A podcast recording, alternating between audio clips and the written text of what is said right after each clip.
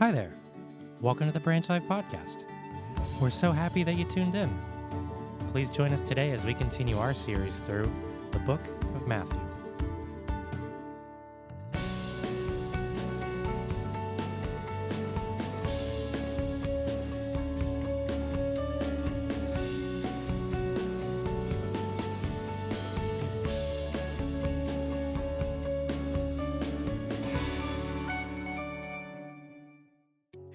For joining us online for our Branch Christmas series. We're so glad that you've joined us, and we've prayed that God would use this series in your life in a special way.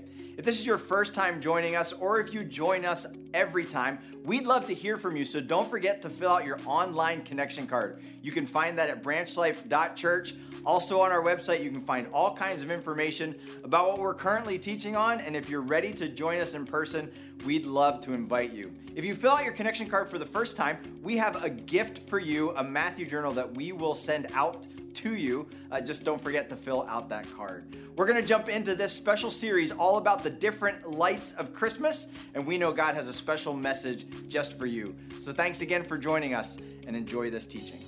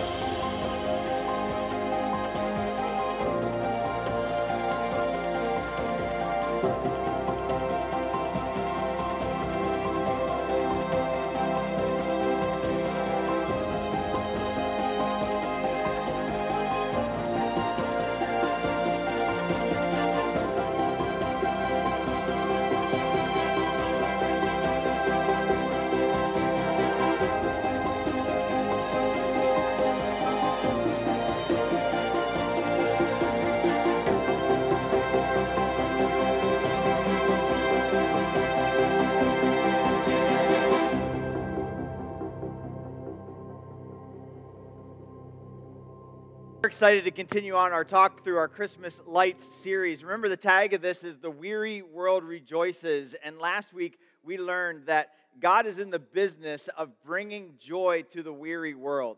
He is bringing light into dark places. In Genesis chapter 1, God says, Into the darkness, let there be light.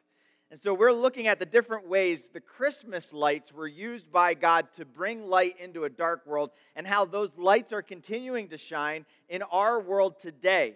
So we hope that you are encouraged by this as we look at these, these opportunities to see the light and to see what God is doing and what He did, what He's doing now, and what He will continue to do in the future.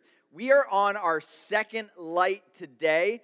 And this light that we're talking about is the angel's light. Let me grab my remote here. Uh, we're talking about angel light. I don't know if you've done a theological study on angels. Uh, Alex is taking some classes on theology. He had to write a paper on, on angels, something, anything to do with angels, and he was looking for a question. I should have given him this question How do angels produce light? Because every time you see an angel, right, it's glowing. And we either put the star, which we talked about last week, at the top of our Christmas trees, or we put an angel at the top of our Christmas trees. And they light up.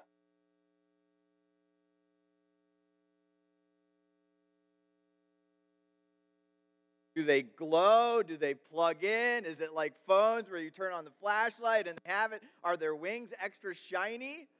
Like, if I appeared in the sky, I am not lit up, right? How does that work for angels? Well, the Bible talks about over and over again, connected to angels, there being, uh, for lack of a better theological term, angel light around them.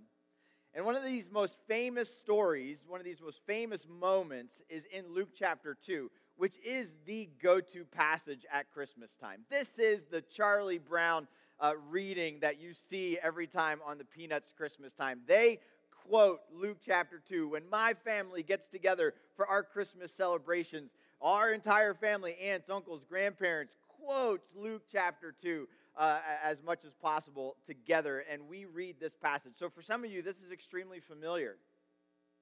And as we look at where the angels show up in this story, uh, the prayer is today that God will invade your heart, maybe with the familiar, maybe with the spectacular, maybe with something new, to help you do one of two things. For those of you that know Jesus, we're asking Him to restore unto us the joy of our salvation. There was an immense amount of celebration that took place in this story, first from the angels, so much that it overflowed to all of us and to the shepherds. And that's, that's something that I, sometimes, if you're like me, you lose. Where's the joy? Where, where, where's, the, where's the hope? Where's, where's the peace? And that's something as a church that we're all about uh, connecting into. To know God is present, man, there's joy there. And for those of you that are still exploring a relationship with Jesus, we're asking God that uh, this prayer, that our soul would awaken to the joy of Jesus as our salvation. So that you would see having a relationship with God, beginning a relationship with God, like Jen and Jacob talked about, is life changing and it taps into something that you've never felt, that you've never experienced, and that you've never had before. And all of this is brought to us by a message from angels. So in Luke chapter 2, if you have your Bibles, it says this starting in verse 8. And in the same region, there were shepherds out in the field, keeping watch over their flock by night. Shepherds doing their shepherd thing. They're out outside of the town watching the sheep at nighttime. It's dark all the lanterns are not lit. You know, people are going to bed. They're used to this kind of thing. Did you ever think about how hard it is to be a shepherd in the middle of the night out in a place where you don't have flashlights and iPhones? Like, how did they see the sheep? How did they guard them from the wolves and the bears and from the sheep robbers, right? They just didn't have their mag lights and their, their deer spotlights. My dad, growing up, kept a deer spotlight in our car. How many of you had this experience? and we'd be going down the road and he would see something. I don't know how he would see something. And, and all of a sudden, the window would be down. It's cold during deer season, right? And the spotlight would be on the roof of the car, pointing across into the far fields, looking out, looking for deer in the edges or whatever. And sure enough, he'd find them, or be in the front, or be in the, and another car would come, and he'd have to turn the beam in front so he wouldn't blind the people coming out. We were that car. The shepherds did not have that. They didn't have the giant beam spotlight, it was dark. The best they could do was a bonfire, right? It was it. They didn't have the Gandalf light on the top of their shepherd staff. So these shepherds who were out in the darkness were trying to do the best that they can to take care of the sheep that they were responsible for. Being a shepherd's no glorious task. It's kind of the, the low end of the totem pole. It's kind of the job that everyone wants to get out of so they can go on to a better job. King David started off as a shepherd, but he was literally the youngest of 12. And the youngest of 12 always gets the worst job. He was sent out to be the shepherd. And so here are these tired uh, men that are taking care of these sheep out in the middle of the night, lack of sleep, right, in the darkness. And God chooses to deliver a message to them that changes the world forever. In Luke chapter 2, verse 9. And the angel of the Lord appeared to them, and the glory of the Lord shone round about them, and they were filled with great fear. So remember, pitch black. And all of a sudden, in the sky, an angel of the Lord appeared. Now, here's where we get the answer to the question where did the light come from?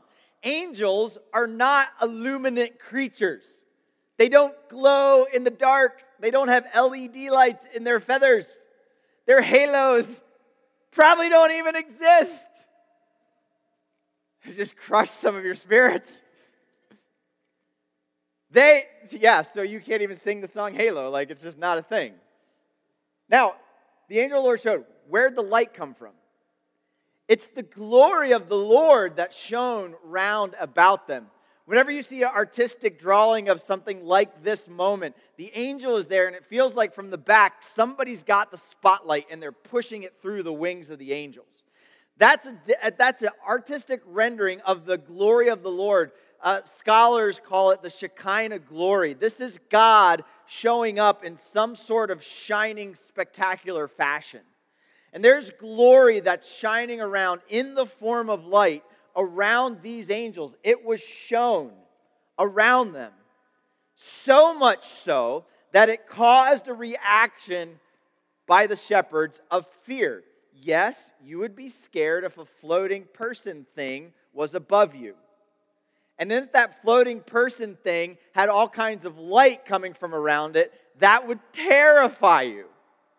Unidentified flying object. That's what they were dealing with. And they didn't know what to do with it. And they were terrified. This is the moment that Jesus sends light into the darkness. Through the angels. You know what the word angel means? It means messenger. The angel is a messenger and he's bringing a message from God and he's this is a glorious announcement. They are the announcers of this world. They are the press releases of this world. They are the ones that are coming in to say this what I have to tell you is extremely important. And in this literal darkness, the nighttime where the shepherds were, in this literal moment where there was darkness in the world, God sent a shining light in the form of an angel to make an incredibly important announcement that first was met with fear, but then turned to celebration in an instant once the announcement was given. Did you ever wonder why at the end of uh, World War II, when, when all of those people were celebrating in Times Square, why they were so happy. Remember, remember like this gathering where the sailors have come home and everyone's in Times Square and there's parades and there's ticker tape and the one sailor bends over the stranger, right, and, and kisses her and now there's this iconic picture. Why were people so happy? Why were they celebrating in the streets of New York City at the end of World War II? Well, because World War II was awful. It was absolutely terrible. We just celebrated, I think, what, the 80th anniversary of Pearl Harbor? Devastating moment in world history and in American history. Launches us as a country into this world war. And just remember, I, I don't remember, imagine, think about the terror that embraced this entire world. You thought that America was removed for it. Most of the battles happened in other parts of the world and other continents. We, this, remember, during World War II, there was a nuclear arms race. There was a threat from day to day that the enemy would figure out how to use a nuclear bomb on us. And we were racing with our greatest minds to try to stop that from happening so that we could use it first on them. And every population center, every country, every capital knew that they were in danger of possibly exploding at any moment because an airplane now can fly over your city and drop a metal bomb out of it that will wipe out the entire population. That is terrifying. And your kids are out fighting in that war. Your son's on a boat in the South Pacific charging onto islands where people are hiding under rocks to pop out and, and, kill them. And you don't know if your husband's going to return home from that war. So, when at the end of it, the announcement is made that the war is over, that it's been won, that the conflict's ending, that the boys are coming home, that we don't have to live in constant fear of annihilation. Imagine then in that moment, that's a, yes, people are going to throw ticker tape out of the top of skyrisers. Yes, they're going to storm the streets and cheer and celebrate. Yes, they're going to kiss strangers. Now, I know you're not allowed to kiss strangers nowadays because there's germs going around. Because now we live in a time of completely different fear. You see, now, if somebody coughs in this room, we all hold our breath for a hot minute. Now, we are scared to go where there are groups of people. Now, we live in constant fear that there is something that's going to attack our health or the health of someone we love. I, I don't know about you, but through this whole pandemic, my problem hasn't been me, for me. I'm a young, healthy, strapping young man. You give me a virus, and I will attack that virus with my immune system. My concern really has been others, particularly my parents, who are in their 80s. And I don't want to see my parents get a virus that I don't know if their body can handle. And so, as we've been navigating this, we have tried to encourage our parents who still see themselves as strapping young people who can handle any virus. We try to encourage them to take the proper precautions and, and just, you know, be careful. And, and the last thing we want to do is see you uh, get this virus and, and, and see it not go well. That's why on Monday, when my dad tested positive for COVID, that was a hard day. We were praying that would never happen. And how's he going to do? How's his body going to react? Is he going to be able to fight it off? The next day, my mom loses her taste and smell. Oh, our worst fears in this pandemic have come true. We didn't want them to get that. Oh, we praise God that they had mild to moderate. It turns out they're strapping young people who can handle viruses. But we didn't know that. We didn't know that they would be able to walk through it and, and be okay and that they're well on the road to recovery and they are literally tapping their watches waiting for when they can get out of quarantine. And they're chomping at the bit to move forward. But we have all, all of us have experienced that on some level in this season.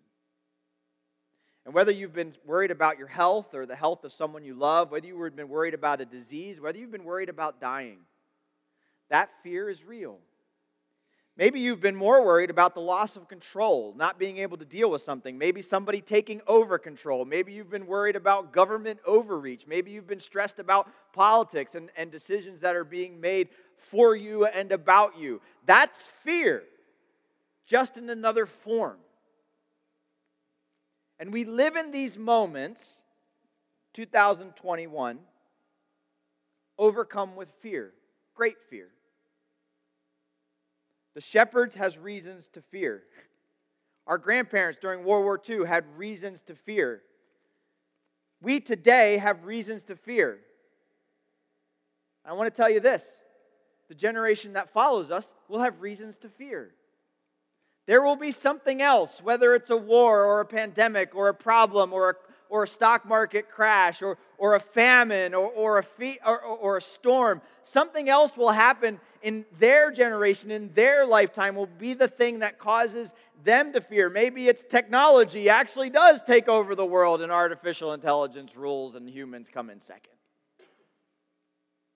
But whatever it is, the message that these angels brought was not to fear. Here's, here's the importance of this message in this moment. The time of fear, the angel said, is over. The days of joy has come. They, they appeared in the sky in spectacular fashion with the glory of the Lord showing round about them. You know where this glory of the Lord shows up other times in the Bible? Remember the burning bush? It wasn't a bush that was actually burning because the bush didn't burn. What was it? It was a bush full of the Shekinah glory. It was glowing because God was there. And the best way that Moses could describe it was a fire. That's the glory of God. In the next chapter in Matthew that we're going to cover in January, there's going to be a transfiguration, and God's going to appear with Moses and Elijah, and they're going to see transformation in that mo- mo- transfiguration in that moment where the glory of the Lord is shown, and it, it literally changes the faces of the people that interact with it. The glory of the Lord is shown in through this angel, and he's making this announcement. Listen, you don't have to be afraid anymore. The days of fear are gone. You can put fear behind you and you can replace it and enter into a season of joy, enter into a lifetime of joy. Change the chapter from fear and allow this now to be the chapter of, do- of joy. Joy has arrived. And you can substitute your fear, no matter what it is, with joy because Jesus is here. They say this the angel said, Fear not. Fear not. Don't be scared of me. Don't be scared of this world. Don't be scared of sin. Don't be scared of death. Don't be scared of government rule. Don't be scared of nuclear bombs. Don't be scared of, of tornadoes. Don't fear. I bring you good news of great joy that'll be to all people. For unto you is born this day in the city of David a Savior who is Christ the Lord. The announcement, the joy, the entering of these days of joy is because God has become flesh and He is now present with you. God is here. God is here, shepherds. He's in this town. God is here, Branch Life Church. He is in this room. He is present with you in the moments of fear and doubt. He's in the middle of darkness. He's in the middle of concern. God is there when you're sick, when you get the announcement that your parents have COVID. God is there when you're facing war. God is there when your young people are sent around the world to fight battles that they may not return from. God is here. He is on earth. You do not have to be afraid. God is real. He loves you and He is caring for you. That's the good news. Your sin can now be forgiven because Jesus, the Messiah, the Savior, has been born. Your brokenness can now be healed, and God is in the business of healing broken things. He's healing a broken world, one broken heart at a time. And every time someone comes to Christ, there's a little less brokenness in this world. And God is moving through our time and through our generation to a day where all brokenness will be complete, where there will be a new heaven and a new earth, where there'll be no more tears, no more death, and absolutely no more fear. And that moment starts now with an angel declaring through the Shekinah glory of God that we don't have to fear, that the gospel is alive and well. Our sins can be forgiven. Jesus is alive and well. We have now a way to connect with God. Jesus says, I am the way, the truth, and the life. No one comes to the Father but by me. The days of joy are here. So, how do we replace fear with joy? How do we change the chapter? I've had conversations this week, both with followers of Jesus and with friends and neighbors who don't know Jesus, who have talked about the fear that they have in this moment. What do we do? We need to stop believing the lies and the myths and start believing the truth. And if we say we believe it, we need to start acting like we believe it. Because God's brought us good news. And here's one of the biggest myths about Jesus and knowing Jesus the biggest myth out there is that if you follow Jesus, then your life will be no good. It'll be no fun. If you follow Jesus, you're now a strict, angry person who's not allowed to do anything that's fun and exciting. You now will live a boring life with your hands tied to poverty, and you will now no longer be able to to, to go to parties. You'll no longer to be able to say the best words in the English language. You'll no, you'll no longer have Sundays to sleep in. You have to go to some place where there's other people, blah, blah, blah, blah, blah. And if I follow Jesus, then life is now gone. He's, he's a party pooper. That's what people think about knowing Jesus. Where do they get that idea? Well, because they've met a lot of really sour Christians. People who say they know Jesus, but they act like they don't. People who say that following Jesus is hard and I got to get through it and I don't know why I do this. Where were you? I was at church on Sunday. Ugh. You should come. Here's a card.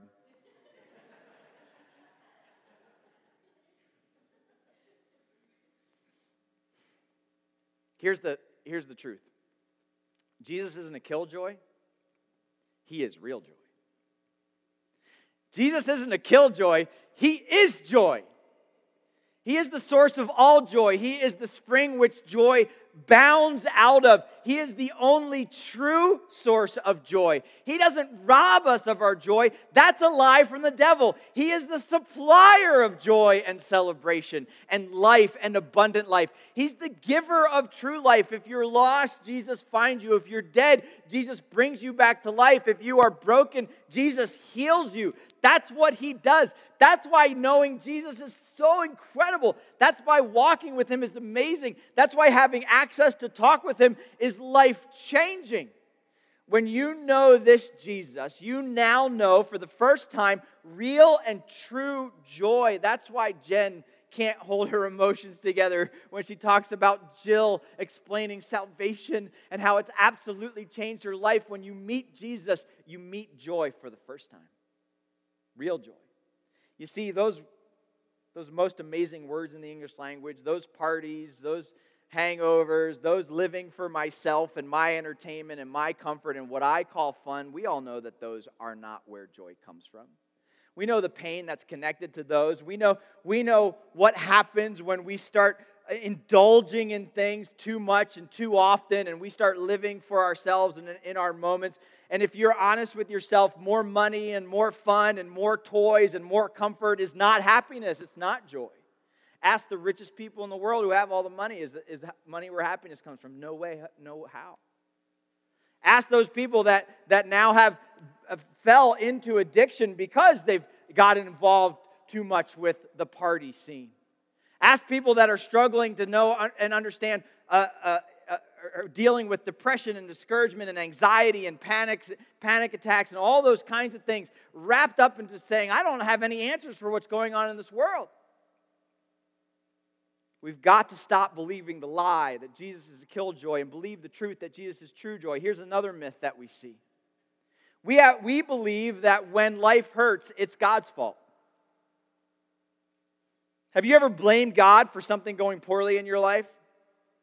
Did you ever blame Him for that car accident? Did you, did you blame Him for that sickness? Did you blame Him uh, uh, for that loss, for that, for that uh, diagnosis? Did you blame him for, for that job going away? Do you blame him when you don't have enough money? Do you blame him when the marriage is unraveling? Do you blame him for the kids that, that just don't seem to get it?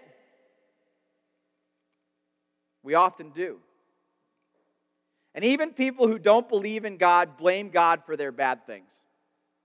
I always thought, thought that was ironic. And this, this becomes a lie that Satan uses in our minds. Because after all, if there is a good God who loves us, why would bad things happen? Because the good God who loves us, who's all powerful, uh, would not allow me to hurt ever. He would take away my pain. He would guard me from all wrong choices. And most of the time, we start blaming God for the hurt in our lives when the Bible is crystal clear about where hurt comes from. You see, it's not God's fault when it hurts, it's sin's fault. If you want to blame somebody for the pain and the brokenness in this world, blame Satan. Blame sin. Because we exist as broken people in a broken world. And God guaranteed that in this brokenness there would be trouble, there would be suffering, there would be pain, and there would be hurt.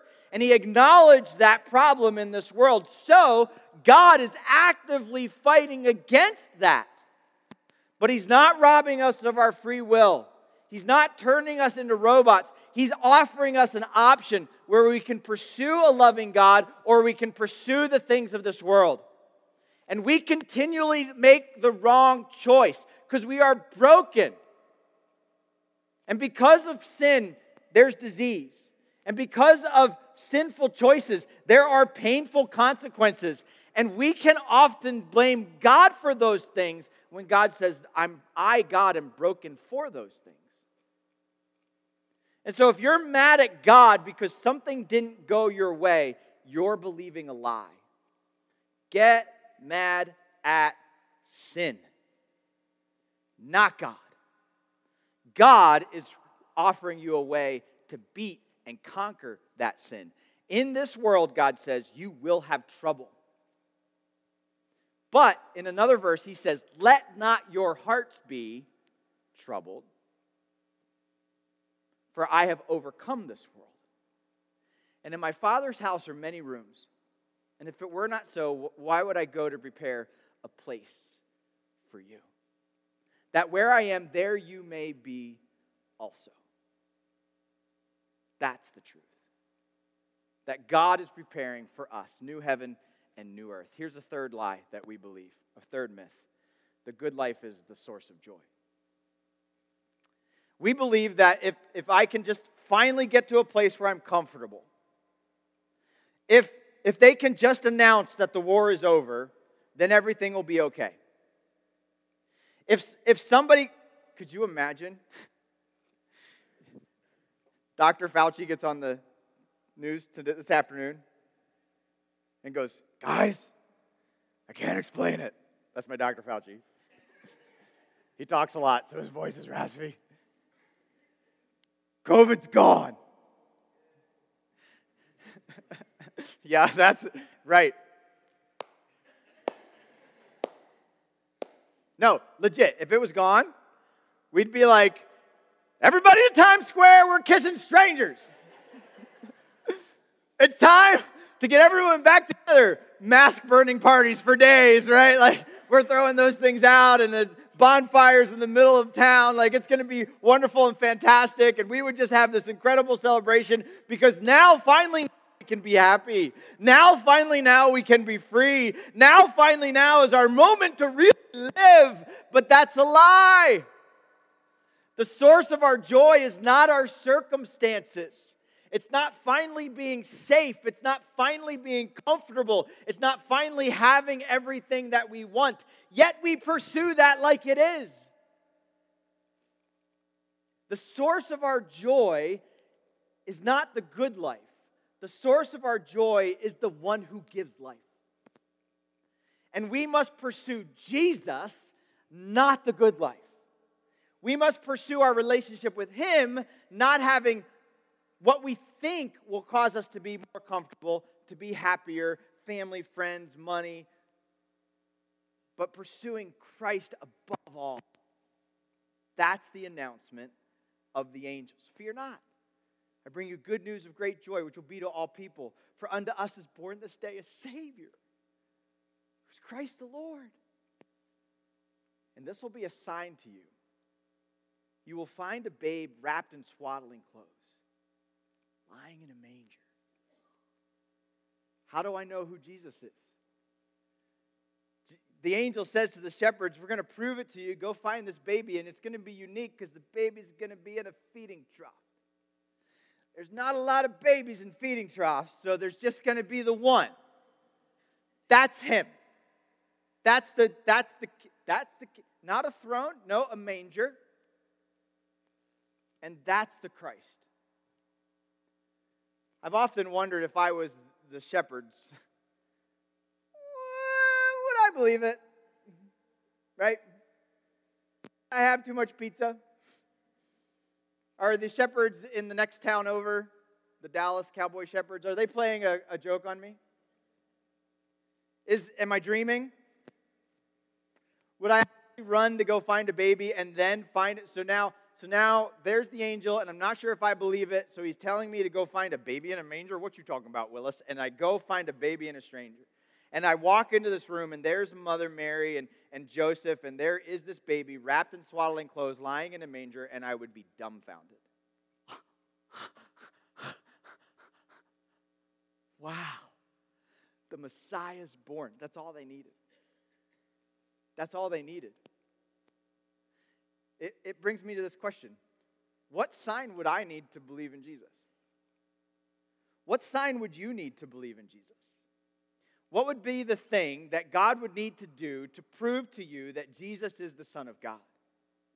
What would be the action or the activity that you would have to go through to finally put your faith and trust, to be convinced that God is who He says He is, that Jesus is God in flesh, and that everything in the Bible is true? For the shepherds, it was a baby in a manger. For, for Peter, it was a boat full of fish. Turn to Luke chapter 5, just a couple chapters over. In Luke chapter 5 and verse 1, Jesus is walking around and he's calling his disciples to himself. He's, he's saying, Follow me, I'm Christ. Again, if, if a guy came up to me and said, Follow me, I'm God, I would be like, Crazy man alert, get the kids, we're going the other way. But here's what's happening Jesus is walking up to men who are smart, wise, worldly men, and he's saying to them, Follow me, and they're dropping everything and they're following him. Why? Because something convinced them to believe. Well, what was it that convinced Peter to believe? Luke 5, verse 1. On the occasion, while the crowd was pressing on him to hear the word of God, he was standing by the lake. And he saw two boats by the lake, but the fishermen had gone out of them and were washing their nets. And getting on one of the boats, which was Simon's, he asked him to push out a little bit from the land, and he sat down and taught the people in the boat. Now, so just so you understand, they were Jesus was getting pushed back by a crowd. He got to the edge of the water. In the in the lake were two fishing boats that were done fishing for the day because they hadn't caught anything. You don't wash the nets if you got fish to take care of. The nets were empty. And Jesus says to these random fishermen that he just bumped into on this random lake who were randomly done with their fishing for the day, I got to use your boat. And so he gets in their boat and he's now preaching from the boat, so there's some buffer between him and the crowd. Verse 4 When he had finished speaking to them, Simon, who we know is Peter, put out into, uh, he said to Simon, Put out into the deep water and let your nets down for a catch. He now turns to the fishermen and says, We're going to go out and we're going to catch more fish. And Simon answered, Master, we toiled all night and we took nothing. There are no fish in this lake. But at your word, you're the rabbi. I'll let down the nets. Although I'm tired, I'm exhausted, and you've got to be kidding me. And you've just made me sit through a sermon. Okay? When they had done this, they enclosed a large number of fish, so large that their nets were breaking. They signaled to their partners in the other boat, Come, come help us. And they came and they filled both boats so that the boats began to sink. But when Simon Peter saw it, he fell down at Jesus' knees, saying, Depart from me, I am a sinful man, O Lord. For he and all who were with him were astonished at the catch of fish. And so also were James and John, the sons of Zebedee, who were partners with Simon. And Jesus said to Simon, Don't be afraid. From now on, you will be catching men. When they had brought their boats to land, they left everything and followed him. All they needed to believe was a miracle of fish. So much fish that their boats almost sank, so much fish that there was no way anyone could have said it was luck, it was happenstance, it just was coincidence. You just happened to catch a school of fish that were being uh, chased by a lake shark, and they all got chased into your nets, so much so, too, but this doesn't happen. This is miraculous. And then that guy is in charge of fish. Who's in charge of fish? Only God's in charge of fish. He's God in flesh. You see what happened in this moment was they saw the sign of their boats filling, the miracle of Jesus Christ, and then they realized that Jesus is the one who fills the boat. You might be here today saying, I'm tired of an empty boat. I'm tired of an empty life. I'm tired of empty relationships. And you've been blaming that emptiness on God. God is not the one who empties boats, God is the one who fills the boats. And now, in this moment, Peter, James, and John had everything they hoped for. They had all the fish in the world. They were rich. They had extra money for Christmas. They were finally got what they wanted. They could take some vacation days off. They could buy a nicer boat because God did a miracle and He provided for them. But when they met God, they realized it wasn't about the full boat, it was about Jesus. You see, in this moment, when you meet the one who fills the boat, you leave the boat to follow him. It's not about having more in this life. It's not about having a better life. But when you find the one who fills your life, you abandon your life to follow Jesus. Can you imagine? They finally got all the fish, and now they don't care about fish because now they follow Jesus. You want to care less about money? You want to care less about disease? You want to care less about government control. You want to care less about the relationships in your world that, that dominate your thoughts, that causes you to fear, that gives anxiety and discouragement in you. You want to let those things go. Give them to Jesus and just follow him. The days of fear are gone and the days of joy have come. They've arrived. And here's my challenge to you this morning as you maybe meet Jesus for the first time, or you're reintroduced to Jesus in this moment. If you know Jesus, if you've accepted him as your personal salvation, then remember this today. Ask God to restore unto you the joy of your salvation. Would you fall in love with following Jesus again? Would you be a passionate follower of God? Would you find your joy and fulfillment in God? Maybe some of this life stuff has crept in. Maybe some of this fear stuff has, has bled into your soul and into your bones. Maybe there's just a little bit too, too much heaviness in this world, and you need to tap back into the joy of following Jesus. As a Christian of God, as a follower of God, you're a Christian, you're a part of the family of God, your eternity is secure. You can now live this life in joy knowing that Jesus is your Savior. Let's celebrate it. Let's smile about it. Let's share it. Let Jesus be your joy again. Happens to all of us. Let's refocus on Him. If you don't know Jesus as your personal Savior, maybe this prayer today is for you Awake my soul, then to the joy of Jesus as my Savior.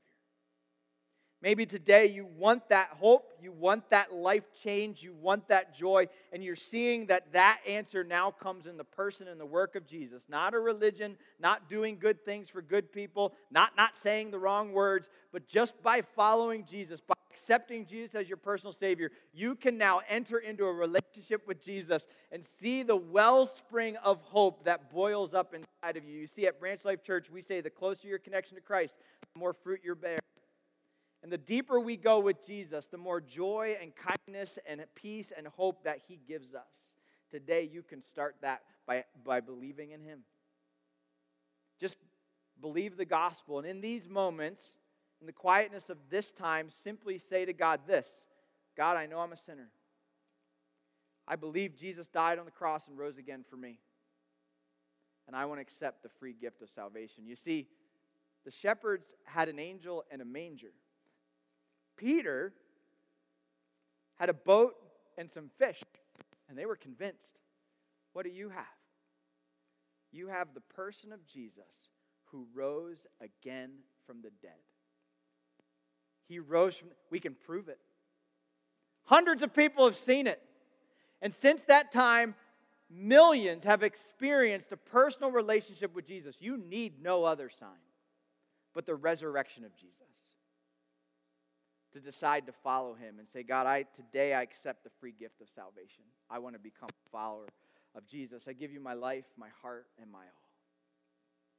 And maybe third today, it's it's if you have more questions about that, we'd love for you to go to the gospel tab and find out more information.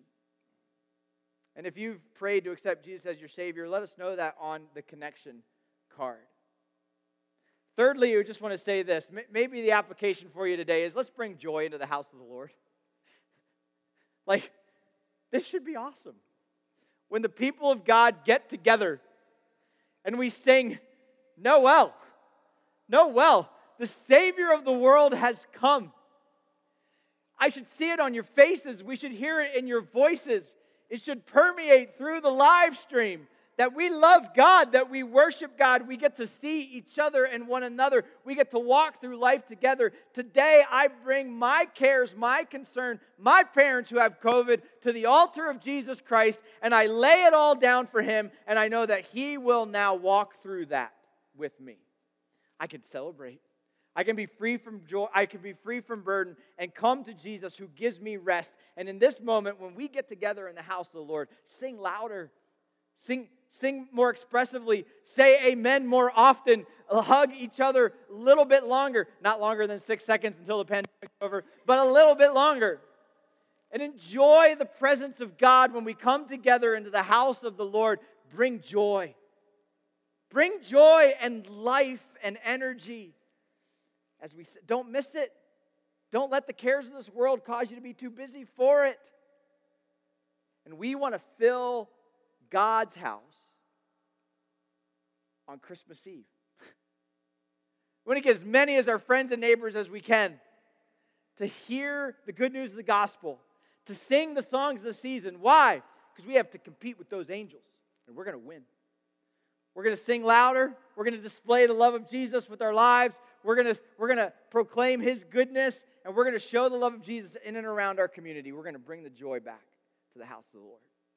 So let's, let's ask God to speak this into our spiritual journey wherever we are. I want to give you a couple of minutes just to reflect quietly on what God is saying to you. Maybe you needed to hear some encouragement today. Maybe you needed to be reminded of something today. Maybe you need to just simply need to give something to God and let Him have it so joy can reign supreme in your life. And I want you to do that in the quietness of these next moments. You can use the cards if you would like to. You can use this time to write on the cards, to write a prayer request, to let us know um, how you're reacting. If, if you want to more about the gospel, you can pray about that in those moments. If you want to just quietly reflect on what we're doing in this, just meet with God right here, right now. Because here's the truth today God is present, He loves you, He's walking with you, and sometimes we forget that. So, know God is here in this moment. Hey guys, thanks again for diving into God's Word with us. We hope that it spoke to you in a special way. Don't forget to fill out that connection card before you log off. You can go to branchlife.church to find that, or you can just click the link that was shared in your chat. Hey, if this was a blessing to you, it would be a favor to us if you would pass the word along, share it online, tag a friend, or hit the like or subscribe buttons. All of those things just do a, a lot of good, and we would appreciate that very, very much. We hope that you have a great Christmas season, and anytime you want to connect with us, you can find us right back here. So join us next time as we continue on uh, in God's Word.